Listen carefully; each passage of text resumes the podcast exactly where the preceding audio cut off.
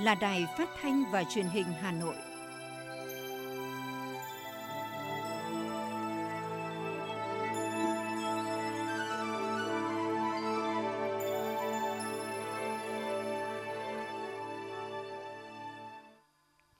Bây giờ là chương trình thời sự của Đài Phát thanh và Truyền hình Hà Nội, phát trực tiếp trên sóng FM tần số 90 MHz. Chương trình trưa nay, Chủ nhật ngày 13 tháng 3 năm 2022 có những nội dung chính sau đây. Thủ tướng Phạm Minh Chính dâng hương tưởng niệm chiến sĩ Gạc Ma. Việt Nam trở thành một trong 6 nước có tỷ lệ bao phủ tiêm vaccine cao nhất trên thế giới. Từ ngày 1 tháng 4 tới, Bộ Lao động Thương binh và Xã hội sẽ điều tra về lao động, tiền lương, mức sống tối thiểu của người lao động. Phần tin thế giới có những tin chính. Nga giữ quan điểm về cách thức chấm dứt chiến dịch quân sự đặc biệt với Ukraine. Tuần qua, thế giới có thêm 10 triệu ca mắc Covid-19 và 52.000 trường hợp tử vong. Tàu hỏa chật bánh tại Cộng hòa Dân chủ Congo, hàng chục người thiệt mạng. Và sau đây là nội dung chi tiết của chương trình. Kính thưa quý vị và các bạn, chiều ngày hôm qua tại tỉnh Khánh Hòa, Thủ tướng Phạm Minh Chính và đoàn công tác đã tới dân hương, dân hoa tại khu tưởng niệm chiến sĩ Gạc Ma và thăm động viên cán bộ chiến sĩ kiểm tra công tác sẵn sàng chiến đấu tại Lữ đoàn 189 Hải quân và Lữ đoàn 162 vùng 4 Hải quân. Thủ tướng Phạm Minh Chính và các thành viên trong đoàn công tác đã dâng hoa, thắp hương tưởng niệm, tỏ lòng thành kính, biết ơn vô hạn công lao to lớn của các chiến sĩ đã chiến đấu và hy sinh vì sự toàn vẹn lãnh thổ, giữ vững chủ quyền vùng biển, vùng trời thiêng liêng của Tổ quốc. Cách đây 34 năm, vào ngày 14 tháng 3 năm 1988, 64 chiến sĩ Hải quân Nhân dân Việt Nam đã chiến đấu ngoan cường và anh dũng hy sinh trong cuộc chiến đấu bảo vệ đảo Gạc Ma, quần đảo Trường Sa thuộc chủ quyền của Việt Nam. Ghi lưu bút tại khu lưu niệm, Thủ tướng xúc động viết: đây là những tấm gương đã anh dũng quên mình hy sinh để bảo vệ chủ quyền thiêng liêng của Tổ quốc. Những tấm gương chói sáng ấy luôn là minh chứng của chủ nghĩa anh hùng, tô thắm thêm truyền thống hào hùng của dân tộc Việt Nam. Cũng trong chiều ngày hôm qua tới thăm động viên cán bộ chiến sĩ và kiểm tra công tác sẵn sàng chiến đấu tại Lữ đoàn Tàu ngầm 189 Hải quân và Lữ đoàn 162 vùng 4 Hải quân, Thủ tướng Phạm Minh Chính biểu dương tinh thần cố gắng, khắc phục khó khăn, vươn lên làm chủ vũ khí, trang bị kỹ thuật mới, hiện đại của cán bộ chiến sĩ Hải quân, đồng thời bày tỏ niềm vui vào bản lĩnh chính trị và tinh thần chiến đấu bảo vệ chủ quyền biển đảo của Tổ quốc của các chiến sĩ. Thủ tướng mong muốn cán bộ chiến sĩ Lữ đoàn Tàu ngầm 189, Lữ đoàn 162 nói riêng và quân chủng Hải quân nói chung tiếp tục phát huy truyền thống của Hải quân Nhân dân Việt Nam anh hùng, luôn kiên định, vững vàng, trung thành tuyệt đối với Đảng, Tổ quốc và nhân dân, sẵn sàng nhận và hoàn thành tốt mọi nhiệm vụ được giao, nâng cao hơn nữa chất lượng huấn luyện, sức mạnh tổng hợp và khả năng sẵn sàng chiến đấu, chắc tay súng, vững tay lái, phối hợp cùng với các lực lượng bảo vệ vững chắc chủ quyền biển đảo thiêng liêng của Tổ quốc. Thủ tướng đề nghị quân chủng hải quân tiếp tục đoàn kết thống nhất, chủ động nắm chắc, đánh giá và dự báo đúng tình hình, kịp thời tham mưu với quân ủy Trung ương, Bộ Quốc phòng những chủ trương giải pháp và trực tiếp xử lý chính xác các tình huống trên biển từ sớm từ xa, không để bị động bất ngờ trong mọi tình huống, bảo vệ vững chắc chủ quyền biển đảo, các mục tiêu chiến lược, hoạt động kinh tế biển và môi trường hòa bình ổn định để phát triển. Văn phòng Chính phủ vừa ban hành thông báo kết luận của Thủ tướng Chính phủ Phạm Minh Chính tại cuộc họp triển khai đề án phát triển ứng dụng dữ liệu về dân cư, định danh và xác thực điện tử phục vụ chuyển đổi số quốc gia giai đoạn 2022-2025, tầm nhìn đến năm 2030. Thủ tướng Chính phủ yêu cầu các bộ ngành địa phương khẩn trương triển khai đề án, trong đó phải triển khai đầy đủ các nội dung, phân công trách nhiệm cụ thể để tổ chức thực hiện đúng tiến độ các nhiệm vụ được giao, tập trung ưu tiên nguồn lực hoàn thành việc triển khai 25 dịch vụ công thiết yếu để phục vụ người dân và doanh nghiệp theo đúng tiến độ và yêu cầu tại đề án số 06 thực hiện nghiêm các quy định pháp luật về bảo đảm an toàn an ninh thông tin trong quá trình xây dựng vận hành, khai thác cơ sở dữ liệu, ứng dụng công nghệ thông tin, bảo đảm mọi dự án công nghệ thông tin khi triển khai phải có cấu phần tương xứng về an ninh mạng, an toàn thông tin mạng. Bên cạnh đó, Thủ tướng yêu cầu cần tăng cường nguồn lực, đào tạo bồi dưỡng cán bộ có đủ trình độ và năng lực để thực hiện công việc được giao theo đúng thẩm quyền, bổ sung sắp xếp và bố trí nguồn nhân lực phù hợp đáp ứng yêu cầu công việc để triển khai đề án. Thủ tướng yêu cầu 5 thành phố trực thuộc Trung ương tập trung nguồn lực và ưu tiên triển khai thực hiện đề án số 06, trong đó thành phố Hà Nội triển khai làm điểm. Thưa quý vị và các bạn, để chuẩn bị cho việc mở cửa du lịch quốc tế vào ngày 15 tháng 3, chính sách miễn thị thực có tác dụng kích cầu khách du lịch quốc tế đến với Việt Nam. Hàn Quốc, Nhật Bản và Nga là những thị trường khách trọng điểm chỉ đứng sau Trung Quốc. Ba thị trường này chiếm 1 phần 3 trong 18 triệu lượt khách quốc tế đến với Việt Nam, thời điểm chưa có dịch bệnh COVID-19. Đây cũng là những quốc gia được Bộ Ngoại giao đề xuất áp dụng chính sách miễn thị thực đơn phương bên cạnh 10 quốc gia khác là Đức, Pháp, Anh, Italy, Tây Ban Nha, Belarus, Na Uy, Phần Lan, Đan Mạch, Thụy Điển. Chính sách miễn thị thực song phương được đề xuất là 88 quốc gia. Chiến dịch tiêm vaccine COVID-19 của nước ta đã thành công. Việt Nam trở thành một trong 6 nước có tỷ lệ bao phủ tiêm vaccine cao nhất trên thế giới. Riêng chiến dịch tiêm chủng thần tốc mùa xuân đã tiêm được gần 18 triệu liều. Theo Bộ Y tế, tính đến nay, cả nước đã tiêm được gần 199 triệu liều vaccine COVID-19. Đặc biệt, trong hơn một tháng triển khai chiến dịch tiêm chủng mùa xuân, từ ngày 29 tháng 1 đến nay, cả nước đã tiêm được gần 18 triệu liều vaccine, chủ yếu là liều bổ sung và liều nhắc lại, góp phần vào việc tăng cường tỷ lệ tiêm chủng đầy đủ hai liều vaccine cơ bản và tiêm mũi thứ ba trên toàn quốc. Như vậy là nước ta cơ bản đã bao phủ hai liều vaccine cho người từ 12 tuổi trở lên và đến nay tỷ lệ tiêm mũi thứ ba là 37,4% là cơ bản đáp ứng tiến độ, ước khoảng hơn 75% đối tượng đến lịch tiêm mũi thứ ba đã được tiêm chủng. Hiện nay Việt Nam cũng đang nghiên cứu việc tiêm mũi thứ tư cho người dân. Theo báo cáo thị trường bất động sản tháng 2 năm 2022 của bất động sản.com.vn, giá giao bán chung cư ở Hà Nội tăng 4,4% so với tháng 12 năm 2021. Phân khúc chung cư bình dân nhận được nhiều sự quan tâm nhất, tăng 36% so với tháng 1 năm 2022. Về lượng tin đăng bán chung cư thì phân khúc cao cấp và trung cấp giảm 17%, còn phân khúc bình dân đi ngang so với tháng trước. Báo cáo cũng chỉ ra mức độ quan tâm đến bất động sản Hà Nội tăng 22% so với tháng 1 năm 2022. Trong đó thì mức độ quan tâm đến sản phẩm bán căn hộ chung cư tăng nhất là 23%, tiếp theo là bán nhà riêng 13% và bán đất với 8%.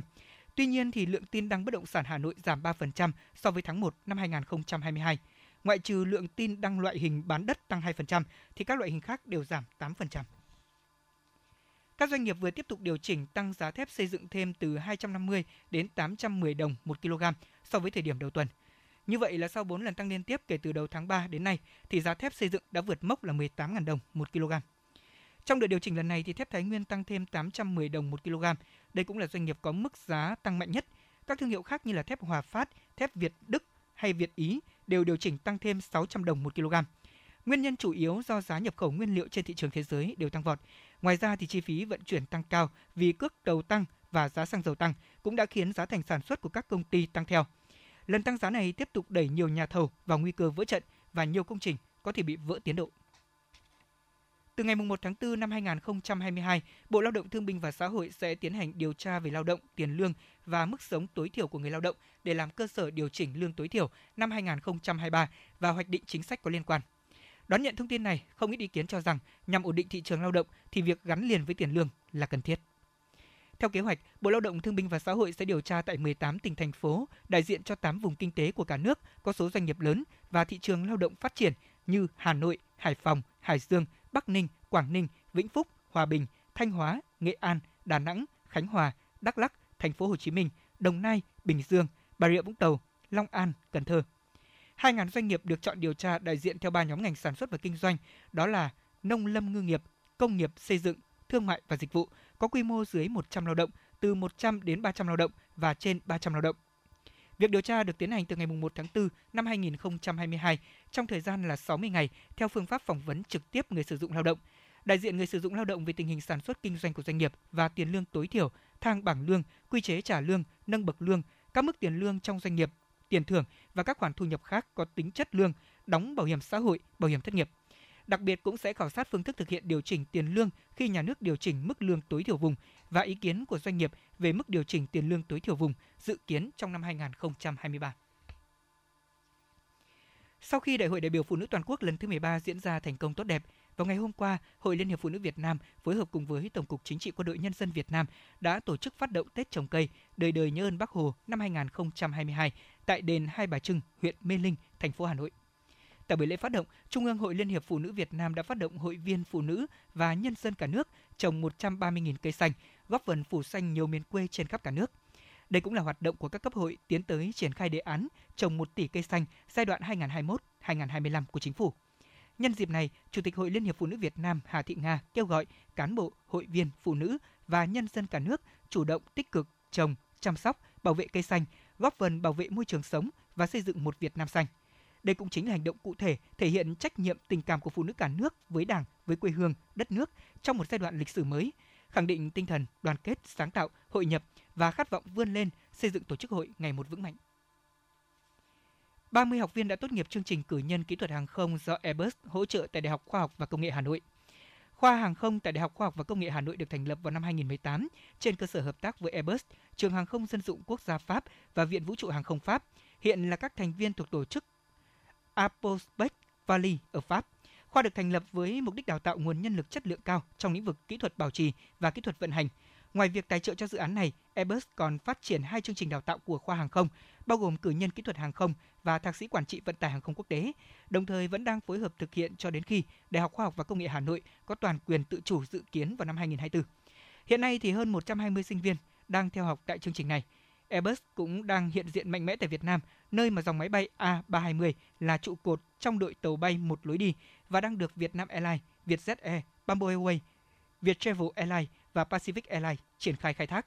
Trên thị trường máy bay thân rộng thì Vietnam Airlines là nhà khai thác hàng đầu của máy bay A350 tầm xa thế hệ mới, trong khi Vietjet gần đây cũng đã bắt đầu khai thác máy bay A330.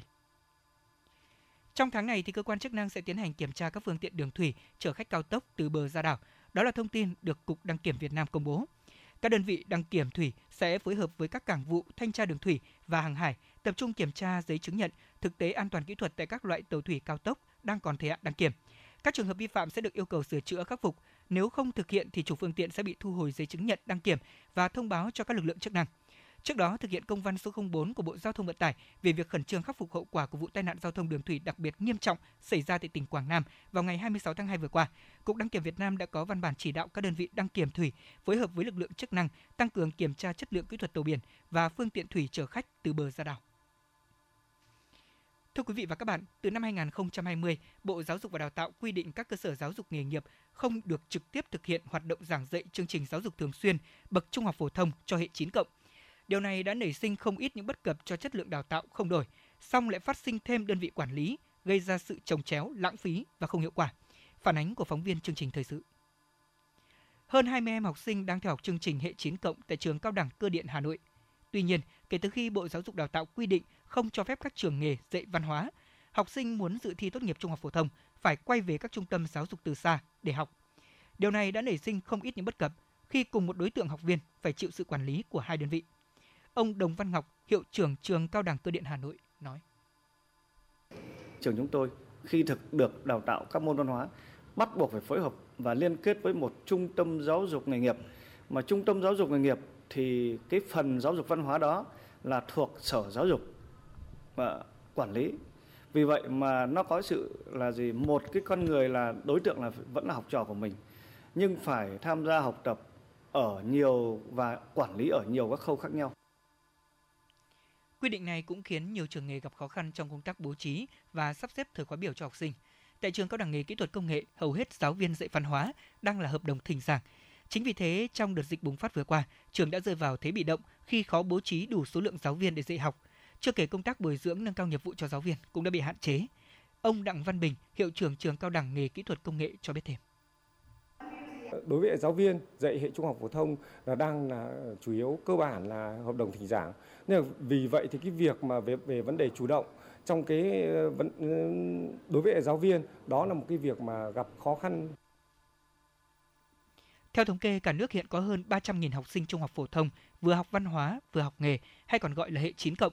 Mô hình này đang tạo ra một sức hút khá lớn khi rút ngắn thời gian đào tạo. Học sinh tốt nghiệp có hai bằng tốt nghiệp trung học phổ thông và bằng trung cấp nghề có thể sớm gia nhập thị trường lao động, đồng thời vẫn có thể liên thông lên các trình độ cao hơn. Em Hoàng Hải Anh, lớp văn hóa 11B4 và bà Trần Thị Thu Hương, giáo viên dạy môn hóa, trường Cao đẳng Cơ điện Hà Nội chia sẻ. Nếu mà mình học trường trung học phổ thông mình sẽ mất rất nhiều thời gian. Thay vì thế em học ở đây 4 năm là mình có thể lấy được của cả bằng cao đẳng và bằng trung học phổ thông ạ. À, học sinh sẽ tốt nghiệp và sẽ ngay lập tức sẽ có thể tiếp cận với công việc để đi làm luôn và một số em thì có nhu cầu học lên đại học thì các em có thể học liên thông lên các trường đại học. Đặc biệt các trường nghề cũng mong muốn việc dạy văn hóa cần có sự khác biệt, không dừng lại ở dạy lý thuyết thuần túy mà các môn cần có tính ứng dụng gắn với kỹ năng nghề. Bà Phạm Thị Lan Hương, hiệu trưởng trường Cao đẳng Cơ khí Nông nghiệp Vĩnh Phúc cho biết thêm. Chỉ cần học đủ các số môn văn hóa theo quy định thì các cháu sẽ được liên thông và công nhận là các cháu có đủ điều kiện là học cao đẳng hoặc là học đại học thế thì chúng ta chúng tôi cũng đang rất là là chờ đợi và ừ, người dân cũng rất là chờ đợi cái văn bản ừ, quy định của của nhà nước. Trước thực trạng này, ngày 23 tháng 2, Phó Thủ tướng Vũ Đức Đam yêu cầu Bộ Giáo dục và Đào tạo khẩn trương có văn bản hướng dẫn các địa phương để đảm bảo việc tiếp tục dạy văn hóa trong các cơ sở giáo dục nghề nghiệp. Điều này nhằm bảo đảm quyền lợi học tập liên thông suốt đời cho người học. Thưa quý vị và các bạn, lấy cảm hứng âm nhạc kết hợp với phương pháp giáo dục của Mentori và Steiner, cặp vợ chồng người Pháp Marc Béanh và Veronique Béanh Callier đã nghiên cứu và phát triển liệu pháp chữa bệnh bằng âm nhạc. Họ đã thật sự đặc biệt thành công trong việc chia sẻ niềm cảm hứng âm nhạc này với những nạn nhân da cam và người khuyết tật ở Việt Nam cũng như nhiều nơi trên thế giới. Ghi nhận của phóng viên thời sự. Với mục đích ban đầu là dạy cảm thụ âm nhạc và chơi đàn guitar, ông bà Mark B. Anh và Veronique Béanh Callier đã thành lập Hiệp hội Japon vào năm 1992. Trong quá trình hoạt động, cặp vợ chồng người Pháp này cùng các thành viên của hiệp hội mong muốn dùng âm nhạc để xoa dịu những tâm hồn bất hạnh và phá bỏ rào cản về mặt tuổi tác. Trong nhiều năm vừa qua, nhóm đã kết hợp với các tổ chức phi chính phủ thực hiện các buổi biểu diễn và tổ chức những lớp học nhạc cho người khuyết tật, đưa liệu pháp âm nhạc này vào các trung tâm phục hồi chức năng tại châu Âu, châu Phi và châu Á. Tại Việt Nam, cặp vợ chồng Mark Bê Anh và Veronique Bê Anh Callier đã có nhiều chuyến lưu diễn mang âm nhạc đến với trẻ em nạn nhân chất độc da cam dioxin. Nhà soạn nhạc Mark Bê Anh, thành viên của Janbon, chia sẻ. Rất nhiều người đã bày tỏ mong muốn tiếp tục tổ chức các trải nghiệm này, đặc biệt là tại Hà Nội. Chúng tôi đã có các buổi chữa bệnh bằng liệu pháp âm nhạc tại làng hữu nghị Vân Canh với sự giúp đỡ của các bác sĩ và thành viên các hiệp hội từ thiện.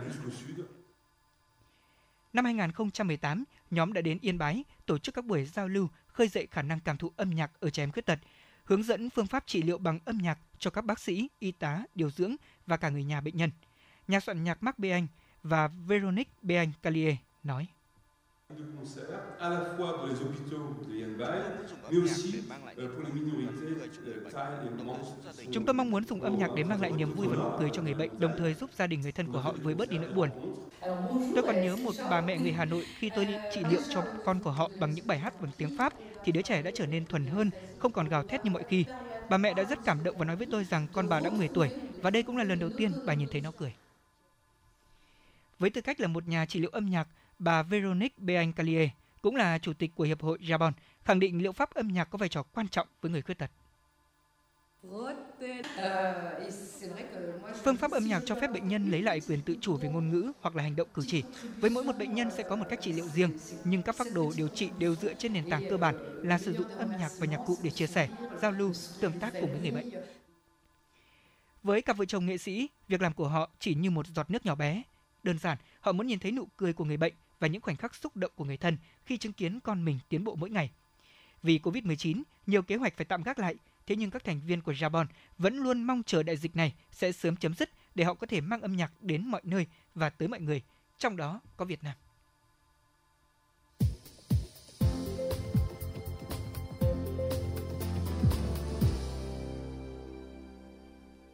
Xin được chuyển sang một số những thông tin đáng chú ý khác. Thưa quý vị và các bạn, khi F0 cách ly tại nhà để có thể đảm bảo không phát tán mầm bệnh trong quá trình phân loại, vận chuyển chất thải nơi cách ly, Ủy ban dân thành phố Hà Nội yêu cầu các quận huyện thị xã lập phương án cụ thể thu gom và xử lý rác thải y tế phát sinh. Cụ thể, Ủy ban dân các quận huyện thị xã chịu trách nhiệm ký hợp đồng hoặc giao bộ phận chuyên môn ký hợp đồng với đơn vị đã được Bộ Tài nguyên và Môi trường cấp phép xử lý chất thải y tế nguy hại, đồng thời ra soát và cung cấp đầy đủ túi, thùng đựng chất thải lây nhiễm theo đúng quy định cho các hộ gia đình cách ly, F0 mắc COVID-19 điều trị tại nhà Đối với đơn giá thu gom rác thải y tế phát sinh tại các hộ gia đình, Ủy ban dân thành phố Hà Nội cho biết tạm vận dụng theo đơn giá duy trì vệ sinh ngõ xóm bằng xe cơ giới kết hợp với thủ công. Bài toán xử lý ô nhiễm rác thải cũng như là tình trạng quá tải các bãi rác tại thủ đô Hà Nội vẫn đang là vấn đề gặp nhiều khó khăn. Tuy nhiên, thực trạng xuất hiện nhiều bãi rác tự phát trong thời gian gần đây tiếp tục gây nhức nhối bởi những bãi rác này gây ô nhiễm môi trường, ảnh hưởng đến đời sống sinh hoạt của người dân hay là gây mất mỹ quan đô thị và thật đáng buồn khi chúng ta đang nói nhiều hơn về ý thức bảo vệ môi trường, giữ gìn không gian xanh sạch đẹp, thế nhưng ngay giữa một đô thị lớn, những bãi rác vẫn tự mọc lên bởi hai chữ ý thức. Trên tuyến phố chùa láng, kính vỡ, vật liệu xây dựng thừa hỏng, cây cối, rác sinh hoạt hàng ngày đều được chất dồn một đống lớn tràn ra mặt đường. Thế nhưng đây hoàn toàn không phải là điểm tập trung thu gom rác thải, mà đó là một bãi rác tự phát xuất hiện từ cuối năm ngoái ngay trên con đường mới mở giữa khu dân cư. Còn trên đường Đê La Thành, dù nỗ lực thế nhưng công nhân vệ sinh môi trường cũng chỉ có thể thu dọn được một phần rác sinh hoạt và buộc phải để lại những mảnh và đồ vật lớn bằng gỗ. Đi trên nhiều tuyến đường, cắm biển, thế nhưng rất nhiều người cũng đã thờ ơ với những điều này. Và khi tuyên truyền không có hiệu quả ngay giữa khu dân cư, những dòng chữ cấm đổ rác tại các con đường càng trở nên ít hiệu quả hơn. Trên đường Mạc Thái Tổ, dưới chân những tòa cao ốc, vỉa hè đã bị nuốt chửng bởi đủ loại rác. Còn những bãi đất trống trên đường Phạm Hùng lại trở thành nơi tập kết rác xây dựng. Vì chưa ảnh hưởng trực tiếp đến hộ dân nào, Thế nên những bãi rác như thế này vẫn ít người ngó ngàng, ngoài những người thu nhặt phế liệu. Tối hôm qua, theo tin từ Bệnh viện Đa khoa Sanh Pôn, sau gần 2 tháng được các bác sĩ chăm sóc cũng như chữa trị tích cực, bé gái DNA 3 tuổi ở xã Canh Nậu, huyện Thạch Thất bị chín đinh ghim vào đầu đã tử vong do tổn thương não quá nặng, không thể phục hồi. Tiến sĩ Trần Văn Trung, trưởng khoa hồi sức cấp cứu nhi của Bệnh viện Đa khoa Sanh Pôn, người trực tiếp điều trị cho bé gái đã xác nhận cháu đã tử vong vào lúc 19 giờ 30 ngày 12 tháng 3. Trong suốt gần 2 tháng cháu bé nằm điều trị tại bệnh viện luôn trong tình trạng nặng và nguy kịch. Bé phải thở máy và dùng nhiều thuốc. Tuy nhiên, do não bị tổn thương quá nặng, bệnh nhi đã rơi vào tình trạng không đáp ứng được thuốc và tử vong. Sau khi bé gái qua đời, bệnh viện đã chuyển cháu xuống nhà đại thể. Gia đình bệnh nhi đang phối hợp với bệnh viện để lo chuyện hậu sự cho cháu bé.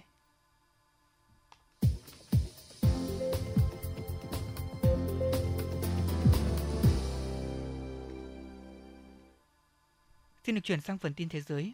Chiến sự tại Ukraine đã bước sang ngày thứ 18 với những tổn thất nặng nề về nhiều mặt cho cả hai phía. Theo người phát ngôn của Điện Kremlin, Dmitry Peskov, Moscow đã đưa ra các yêu cầu cụ thể đối với Kiev nhằm giải quyết các quan ngại của Nga. Và Nga giữ quan điểm về cách thức chấm dứt chiến dịch quân sự đặc biệt này. Trước đó, Tổng thống Nga Vladimir Putin đã nhấn mạnh về sự cần thiết của việc triển khai chiến dịch quân sự đặc biệt tại Ukraine nhằm bảo vệ an ninh của Nga sau khi không nhận được phản hồi mang tính xây dựng của phương Tây đối với những đề xuất bảo đảm an ninh của Nga, trong đó có việc NATO không ngừng mở rộng về phía đông.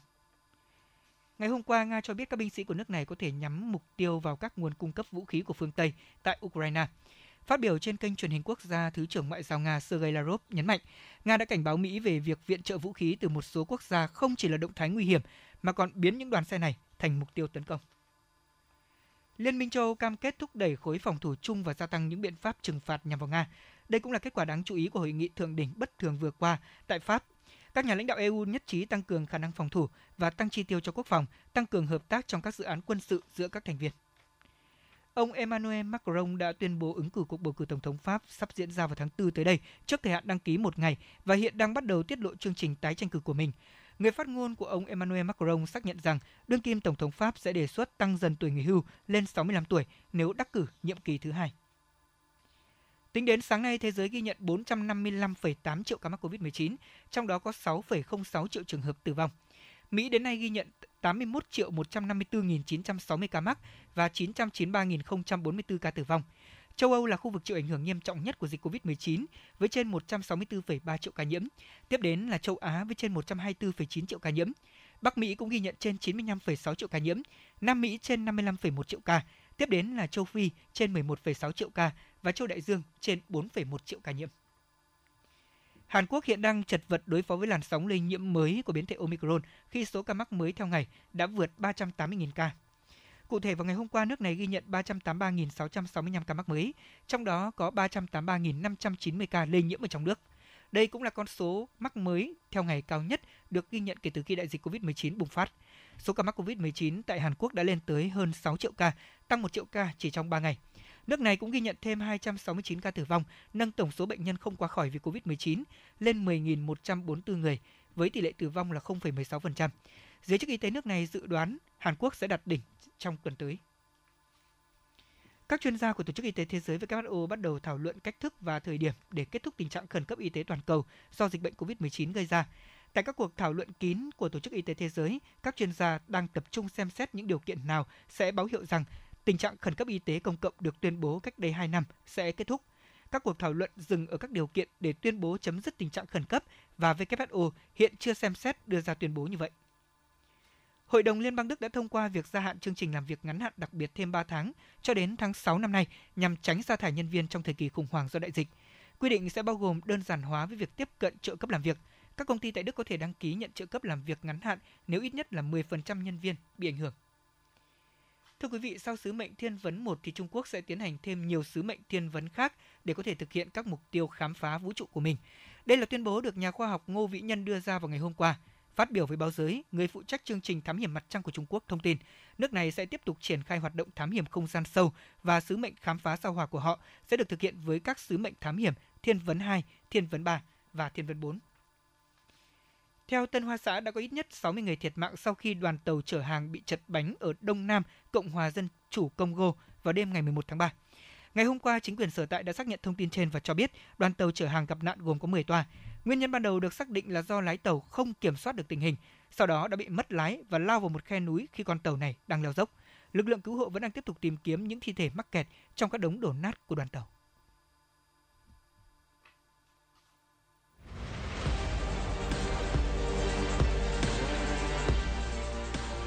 Bản tin thể thao Bản tin thể thao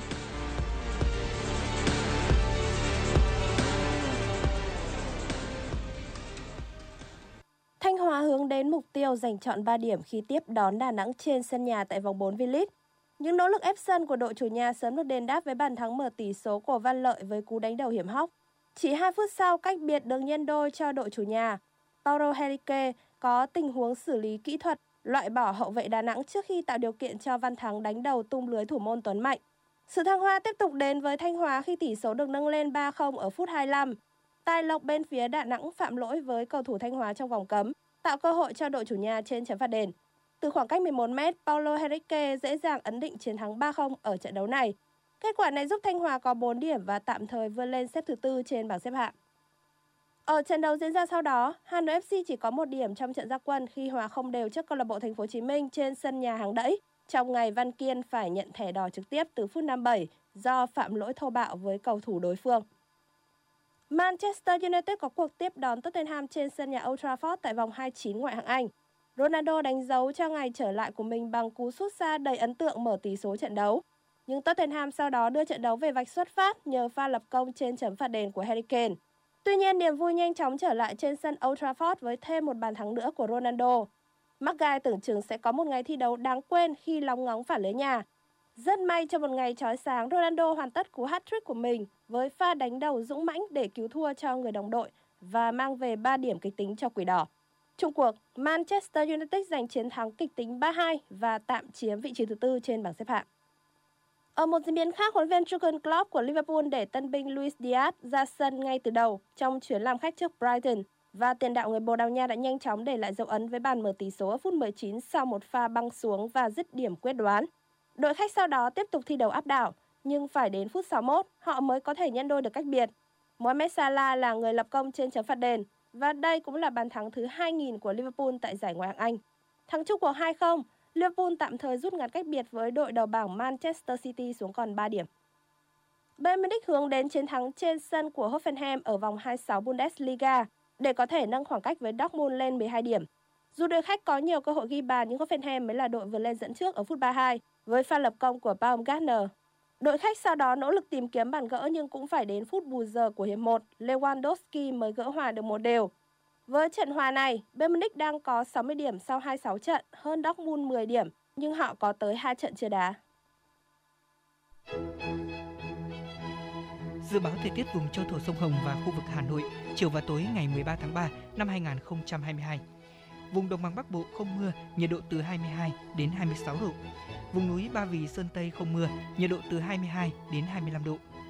Ngoại thành từ Phúc Thọ tới Hà Đông không mưa, nhiệt độ từ 23 đến 26 độ. Phía Nam từ Thanh Hoai Thường Tín đến Ứng Hòa không mưa, nhiệt độ từ 23 đến 26 độ. Mê Linh Đông Anh Sóc Sơn không mưa, nhiệt độ từ 22 đến 25 độ. Trung tâm thành phố Hà Nội không mưa, nhiệt độ từ 23 đến 26 độ. Quý vị và các bạn vừa nghe chương trình thời sự của Đài Phát thanh và Truyền hình Hà Nội, chịu trách nhiệm sản xuất Phó Tổng giám đốc Nguyễn Tiến Dũng. Chương trình hôm nay do biên tập viên Trà My, đạo diễn Kim Oanh, phát thanh viên Lê Thông cùng kỹ thuật viên Kim Thoa phối hợp thực hiện. Kính chào tạm biệt và hẹn gặp lại quý vị trong chương trình thời sự 19 giờ tối nay.